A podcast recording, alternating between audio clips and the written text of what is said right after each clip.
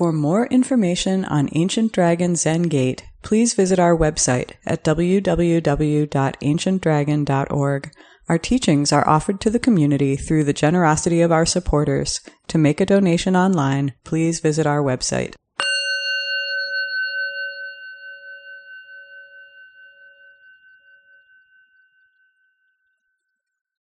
Thank you. Uh, welcome, everyone. Just to say that our uh, service this evening was memorial dedication for David Crosby from the Byrds and Crosby, Stills, Nash and Young. Uh, and uh, the young man who we also mentioned, Manuel Tortuguita Terán, was a forest defender uh, who was uh, protecting uh, the forests around Atlanta, where they are trying to build something called Cop City, which will be a military training place uh, to use military on protesters. So he was shot and killed by the Atlanta police. Um, uh, so that was our memorial dedication tonight. I want to introduce uh, Alex Bernstein, who is our new director, and I think Wade is sitting next to him. Um, so uh, Alex and Wade are together replacing Douglas Floyd, who uh, was our director and president for uh, 10 years and has stepped down. Alex is our new director, and Wade is our new president and board chair. Uh, Alex, thank you very much for giving the talk tonight. Of course, thank you. Thank you. Um, I'm going to start with a quick story, a quick Dharma story by the late great Ram Dass, and um, uh, he's sometimes Buddhist too as well. But there was an old Zen monk who was dying, who had finished everything and was about to get off the wheel. He was just floating by, free and pure in his Buddha mind, when a thought passed by of beautiful deer he'd once seen in a field. And he held on to the thought for just a second. And immediately he took birth again as a deer. So um, it's always wonderful and um, awkward to be up here on this uh, this seat in front of everyone. Um, I think it, the what the diamond seat is called the the, the Bodhimanda, and uh, I've never had any particular kind of awakening, but I think if I did, it would be like a very awkward one. So this is the right place to be but uh, it's great to hear uh, David Crosby mentioned because um, um, my uh, talk tonight is kind of a, a rock a rock and roll story and a ghost story and uh, and um, and you know a story uh, about grief as well and um, um, it kind of takes takes me back to like right before the pandemic in the summer of 2019 and you know I, I feel like a lot of things before the pandemic um, uh, kind of never really got sorted properly because I don't know it just sort of like reminds me of um, you know um, there's all those stories about the you know the permafrost thawing in Greenland and some uh, little girl is like out with her dog and stumbles, you know, uh, trips on the spear of, you know, the million year old uh, Neanderthal, uh, half frozen in the ice. And um, yeah, um, I guess I'm that little girl in this particular story. But um, yeah, so I don't know. I've been thinking about my friend who passed away right around that time in the summer of of, uh, of 2019 um, partly because it uh, was just his his birthday. Uh, January 9th, he would have turned uh, 45, would have been his 45th birthday, and um, um, and his his his brother is kind of a like a compulsive archivist, so he's been reaching out. Uh, we played in a uh, Pete, my friend who passed away, and I we played in a band together for you know most of our adult life and our in our uh, 20s and 30s. And um, his younger brother, um, who's been in contact with me, is is collecting, you know, every song that he recorded on his phone or you know any song lyrics um, written on the back of Wendy's napkins or, or anything like that. Um, I don't know. I've just been sort of thinking about um, um, about my late friend and his life and what my Buddhist response was, and then this this um, uh, this particular time uh, when he passed. But um, you know, uh, as I said, you know, Pete was my my very very dear friend. Uh, we played uh, together in a band starting in our very early twenties, and you know, I just see him and our drummer Matt once a week, and just sort of structurally, uh, they became my uh, best friends. And he was, um, you know, just a very generous, solid guy. You know, the most generous person you'd ever meet. He'd give you, you know, his his last beer, his last half sandwich, and he'd drive you to whatever uh, far flung uh, suburb of Chicago you needed to be dropped off at or picked up in. And um, he's like a compulsive musician, you know, like uh, every time he came over, you'd have to put an instrument in his hand, like a ukulele or a guitar, or he would not be at ease. And, um, you know, he was always breaking into song and he had a very, very keen ear. Um, and uh, he liked to impress people, particularly when, uh, women, by um, playing, uh, you know, 80s uh, sitcom uh, theme songs. um, and the one that he, uh, uh, the one that would bring down the house and lead to the sing along was the, the, the, Facts of Life, which he was very adept at. Uh, needless to say, he did not have a lot of luck with women. Um, but um, yeah, and and so he was just one of those those those people who who was always um, um, there, and it felt like always would be there.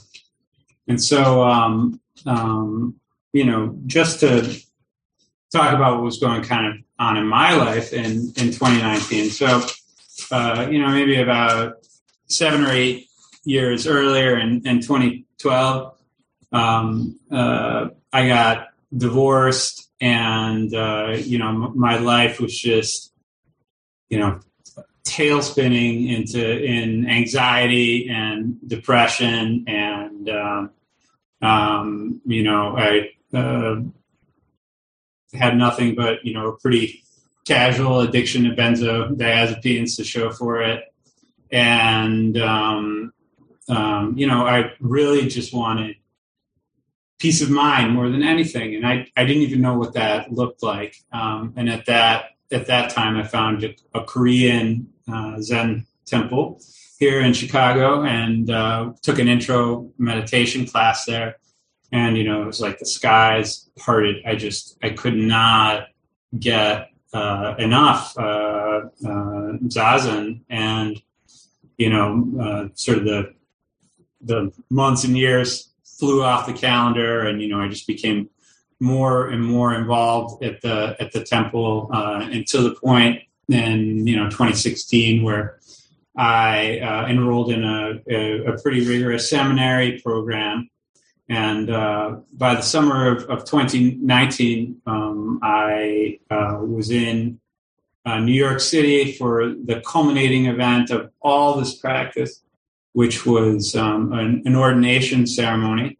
Uh, the the temple's flagship uh, location was in Manhattan, so I was there, you know, with my along with my uh, my smiling uh, uh, parents and uh, and Sam Sunam beside me, wearing my shiny new gasa and and feeling pretty darn self satisfied. And it was after a long retreat and, uh, you know, I had a couple extra days in New York, so I, I went over to uh, to Brooklyn uh, in in Greenpoint, where my best friend from college had a spot, and you know, we are I was going to, uh, I don't know, show him just how transcendent I had had become in my wisdom and, and ability now that I was a, a newly minted uh, priest, whatever that meant.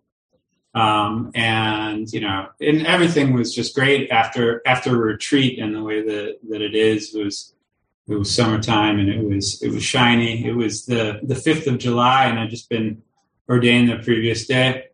Um, and we decided, uh, you know, we we drove uh, to the to the beach in in Long Island, and we're going to have a great relaxing day.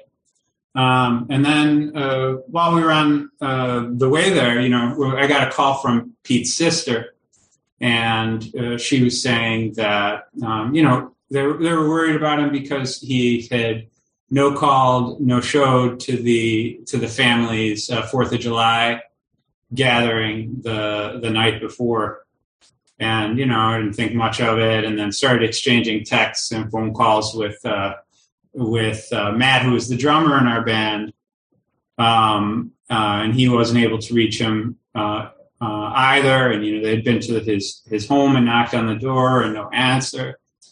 And uh, finally, you know, time's ticking by in the afternoon as I'm watching the water, and uh, and Matt finds his car and it's parked in front of his house.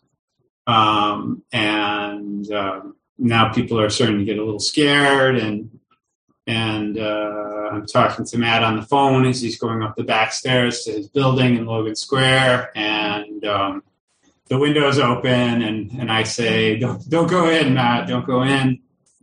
Um, and he doesn't, um, but he calls the family, and uh, they call the fire department, and the paramedics, and um, uh, next thing you know, I'm on the phone with uh, Matt, kind of driving back from the beach, and services cutting in and out. As they're is they're uh, knocking down the door with the fire axe, and uh, you know um, they they find uh, Pete, the paramedics, through the firemen, and um, um, yeah, and he and he had passed away and um, and uh, I'm I'm stuck in New York, not able to to help with anything, and and um, uh, my literally uh, years of of Buddhist practice felt like they they offered me no solace. You know, um, I was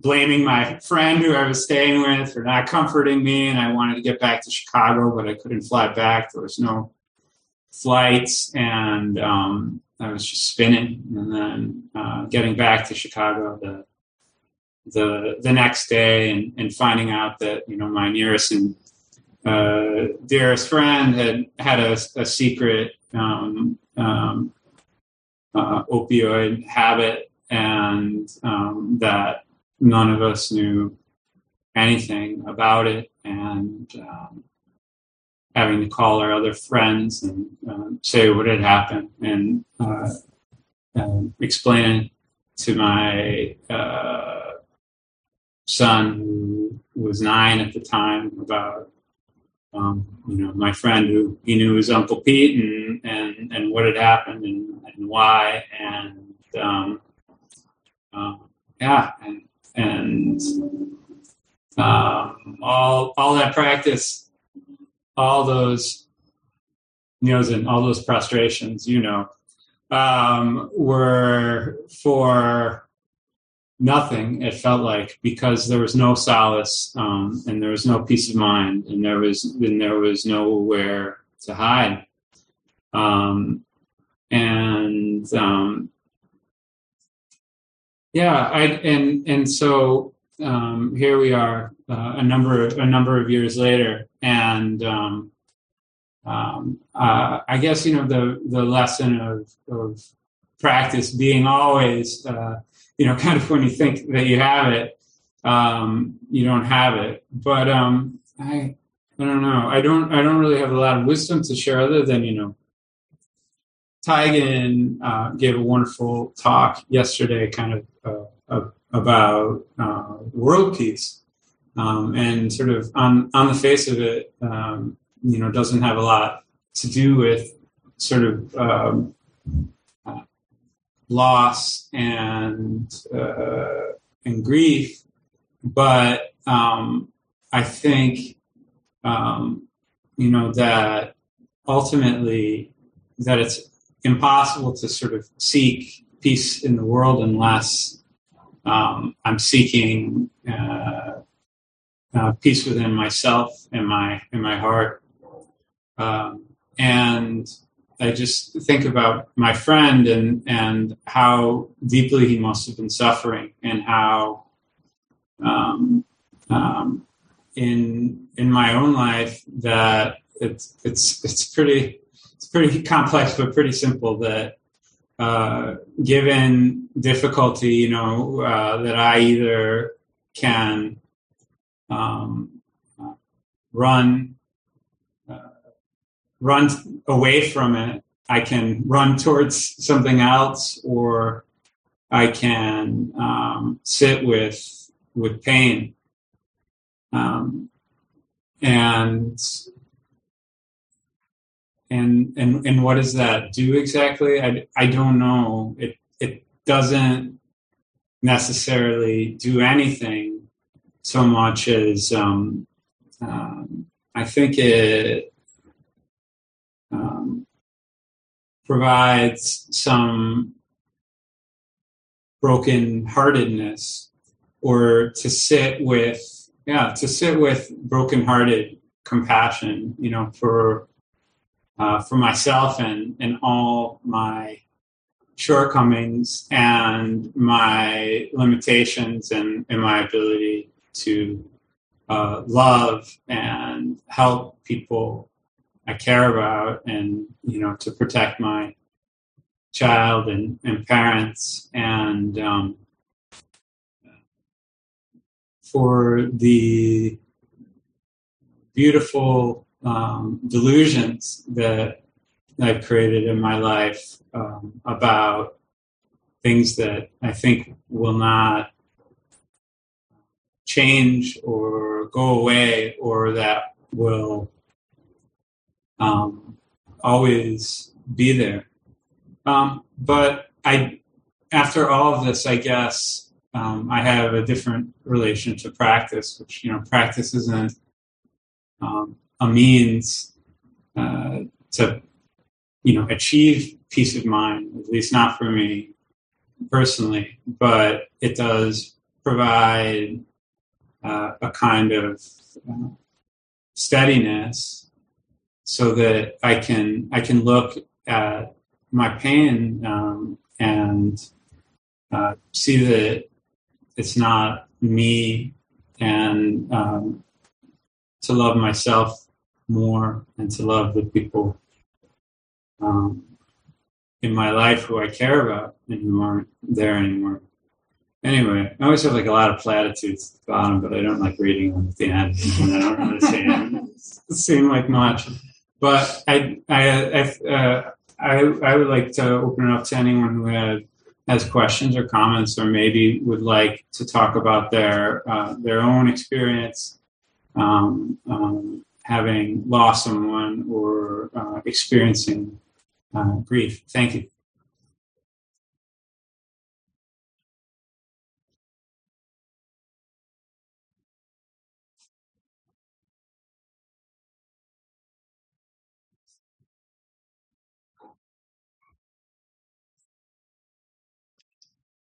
Hi, I can uh, chime in. It's uh, Nicholas. Uh, Alex, thank you so much for that story. And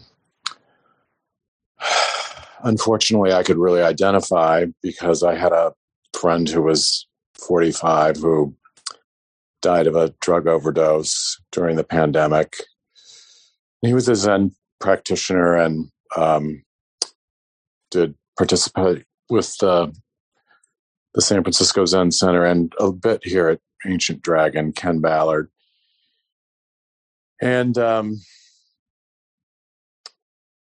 yeah, so I guess it's not a very unique story these days, but um, I, I, really don't have much to say except that I, am sorry for your loss. And I, I did find that um, one thing that has really helped me is that when I'm struggling with uh, my grief, I um, often call Ken's mother, who I know is having a harder time than I am, and um, check in with her and and and we talk about our grief and and that has been very helpful. Um, we did have a relationship before she died, before he died, rather. Um, so,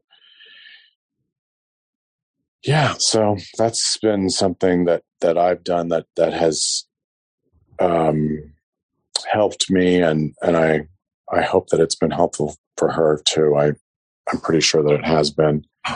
Um, but yeah, grief, loss, part of our stories. Thank you. Thanks.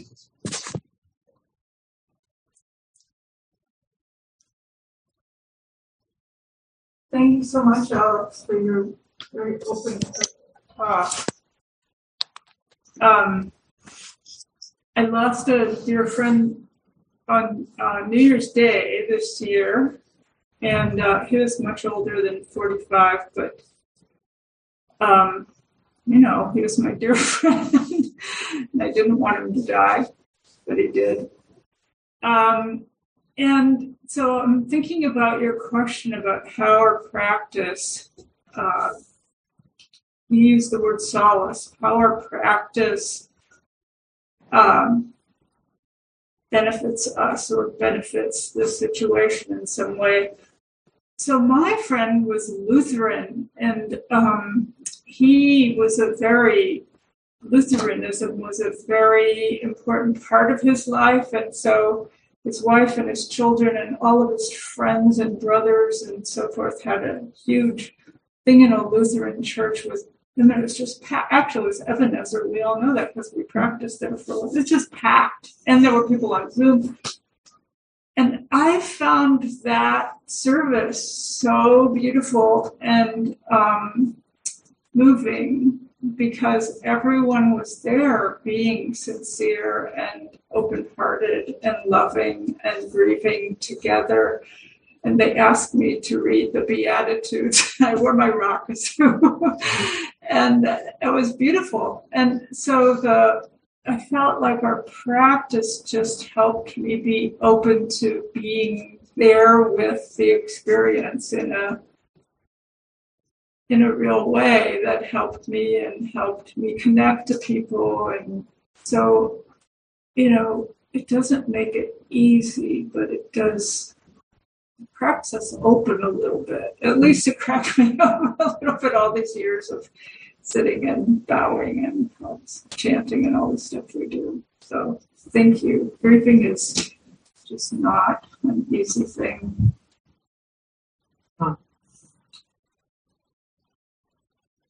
Uh, eight years ago, I moved um, from Europe here, and um, recently the third person passed away and I couldn't be there, that I was really attached to. And I guess that happens, you know, a couple of family members, another one is a person I was really attached to, it, uh, much more mature, senior than I was, uh, 75. Um, but at the same time, you know, despite the distance, that I can understand the frustration of being in New York and the fact happening far from you. Um, and despite, you know, different family members um, or or somebody who's you, you mentioned your friend was Lutheran. My friend was the most atheist person that I've ever met. Um, and at the age of 75, and even at the end, but even in my very um, rare practice through the years, I guess one kind of like consolation that I found is that I don't want to sound too simplistic, but I think that it, it, it doesn't matter atheist or not, at the end of the day, the real story that you shared at the beginning is is what we might have in common. And I think that, you know, whatever the experience, whatever they believe, believe in whatever the distance, I I, I bring the experience of their life with me, um, wherever it is. And and and we share the conclusion of the story. And so thanks for sharing. Thank you. And I think I think what got lost in, in my telling is is sort of my naivete that um, practice could be used to transcend grief, and that um, that you know priest or or Zen master or whomever that um, uh, you know at the at the previous uh, temple that I sat at, they had T-shirts. They literally read "Suffering is optional," um, and um, I don't I don't know if I would uh, frame it that way anymore. I think that could be misunderstood, you know, um, and that um, that you know that there's um, beauty. I, I, think to be found in, in, being there with our our suffering, and that that is is uh, more of the the promise of the sort of humanity of of, of practice um, rather than a, a, a free pass uh, on experiencing human emotion. Thank you. Ishan has her hand up. Hi, Ishan. Hi, sorry, uh, I'm technically challenged.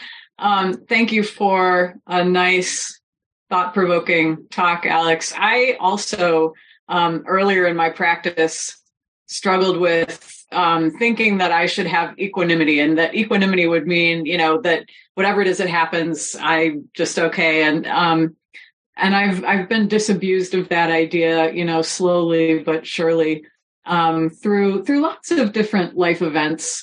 Um, and the, definitely there have been times in my life where the last place I wanted to be was sitting with myself and my thoughts and feelings on mission. But I think, um, you know, more recently, I think I I I feel like part of my practice is to just relax with those feelings. The the pain the the, the practice allows me to relax a little bit um, because of feeling you know contained and held. And so when things you know just suck i just allow them to suck and and know that and try to relax with that and and find a way to go on. Um i don't i don't expect that my practice will buffer me from that anymore. And i, and I don't think you are I, I don't think you do either. I think that's that's part of what you're saying um that we you know we we we just live. Um, my mom passed away this past summer at the age of 81 and um, that was that was really my my experience of it was just sort of you know being there and just being able to sort of be you know moment by moment with with whatever was going on and and to just relax um so i for what it's worth i i still abide by my idea that you know we we pr- practice so that we can relax when when things happen to us. Thanks. I think Nuasan has his hand raised. Yes, thank you, Alex. Um, in your talk, I could not help but be reminded of a passage that probably everybody's familiar with from in Zen Mind Beginner's Mind. Yes, excuse me, where Suzuki Roshi, you know, talks about um, a parent, you know, just ravaged with anxiety about a child that's very, very ill. And he makes a comment, something to the effect, until you've sat in similar circumstances, you haven't yet met Zazen or whatever. And that just really hit me. And, um, it occurs to me, I mean, we all, all of us come with this karma, you know, that's all in one way or the other. Uh, we always are tempted to, um, try to be somewhere else, you know, and that's, that's our, you know, in one way of just sort of diagnosing our fundamental problem. We always want something else. And the thing is, you know, you ask like, what are the purposes of all those tens of thousands of prostrations and all those achy knees on the uh, the uh, cushion, you know, and it's not like that's as people have pointed out quite accurately. It's not that it's going to take you beyond anything. Well, The semantics are always so difficult. Let's just say uh, there is a heart suture can, to contend with, but it's not. It's not going to. Um, it's not going to. Uh, it's not a panacea, right? But if you have those, if you have that taste, you know, those hours of of whatever your practice has been, you know, um, in these situations, it will at least um, occur as a possibility that you can sit down.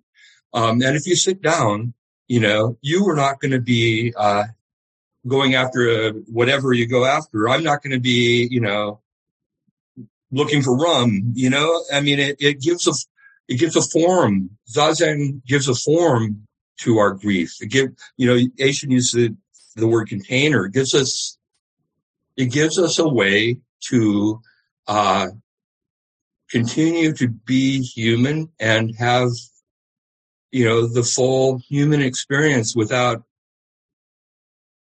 further messing up the situation or damaging ourselves or whatever. It's a refuge and not in the sense of, um, not in the sense of a refuge like, uh, whatever your friend was seeking in opioids or whatever else we might seek, but it's, it's truly a sanctuary, a place that we can go if we have the, the, um, togetherness to, to remember it, to remember that it's there.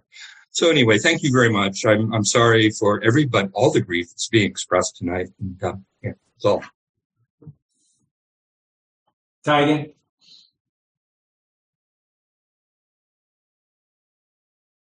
You're on mute. You're Tiger. muted, Tiger. Oh, can you hear me now? Yeah, Alex, thank you very much for your heartfelt talk, um, your requiem, um, and it reminded me of um, an old, a good friend uh, who passed away during the uh, pandemic.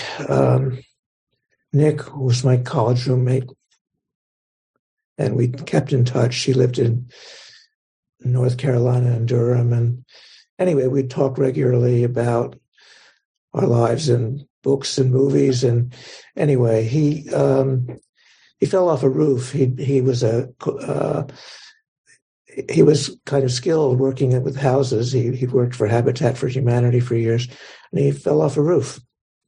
And um, it took a week before he passed. And um, so I just appreciate the way you talked about your friend. I think grief is a way, and when we have a grief for somebody, it's a way of honoring them.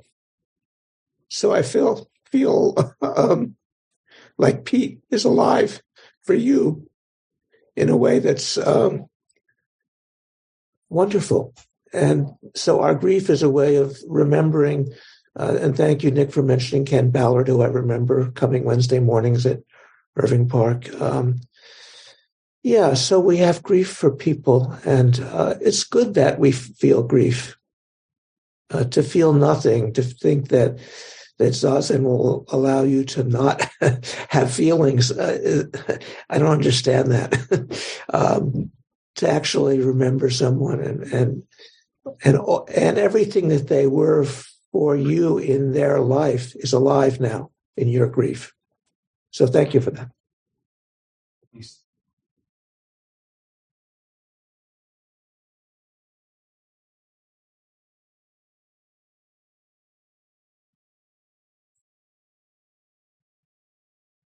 Nicholas, is your hand up from before, or do you, did you have something set? Oh, is my hand up? Sorry. I'll try to put it down.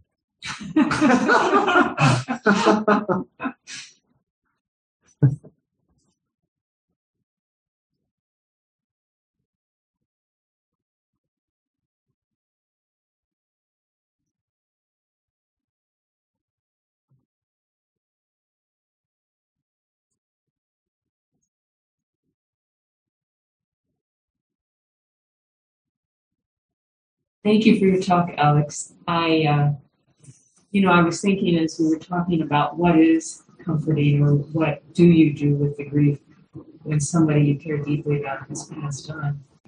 And uh, my exposure to grief has come primarily through family members in a large family. So at this point in my life, a number of people have gone on before me, including my parents. Uh, probably the hardest for me, for sure. And it seems that the most comforting thing to me is uh, being with other people who need them well. So, um, especially at my father's funeral, like 300 people who came through for visitation. I was flabbergasted. And there were people who knew him from all different parts, times in his life. And it was so meaningful to me that those people are still alive and they remember him. And they he had meaning to them. And I think for other funerals I've been to, or when someone's passed and I couldn't get to the funeral, being in a group of people who all knew that person, who talked about them and remembered them and what they were about, that was comforting to me. And I feel like that's a way of holding, keeping that person alive or making meaning out of their life, so to speak.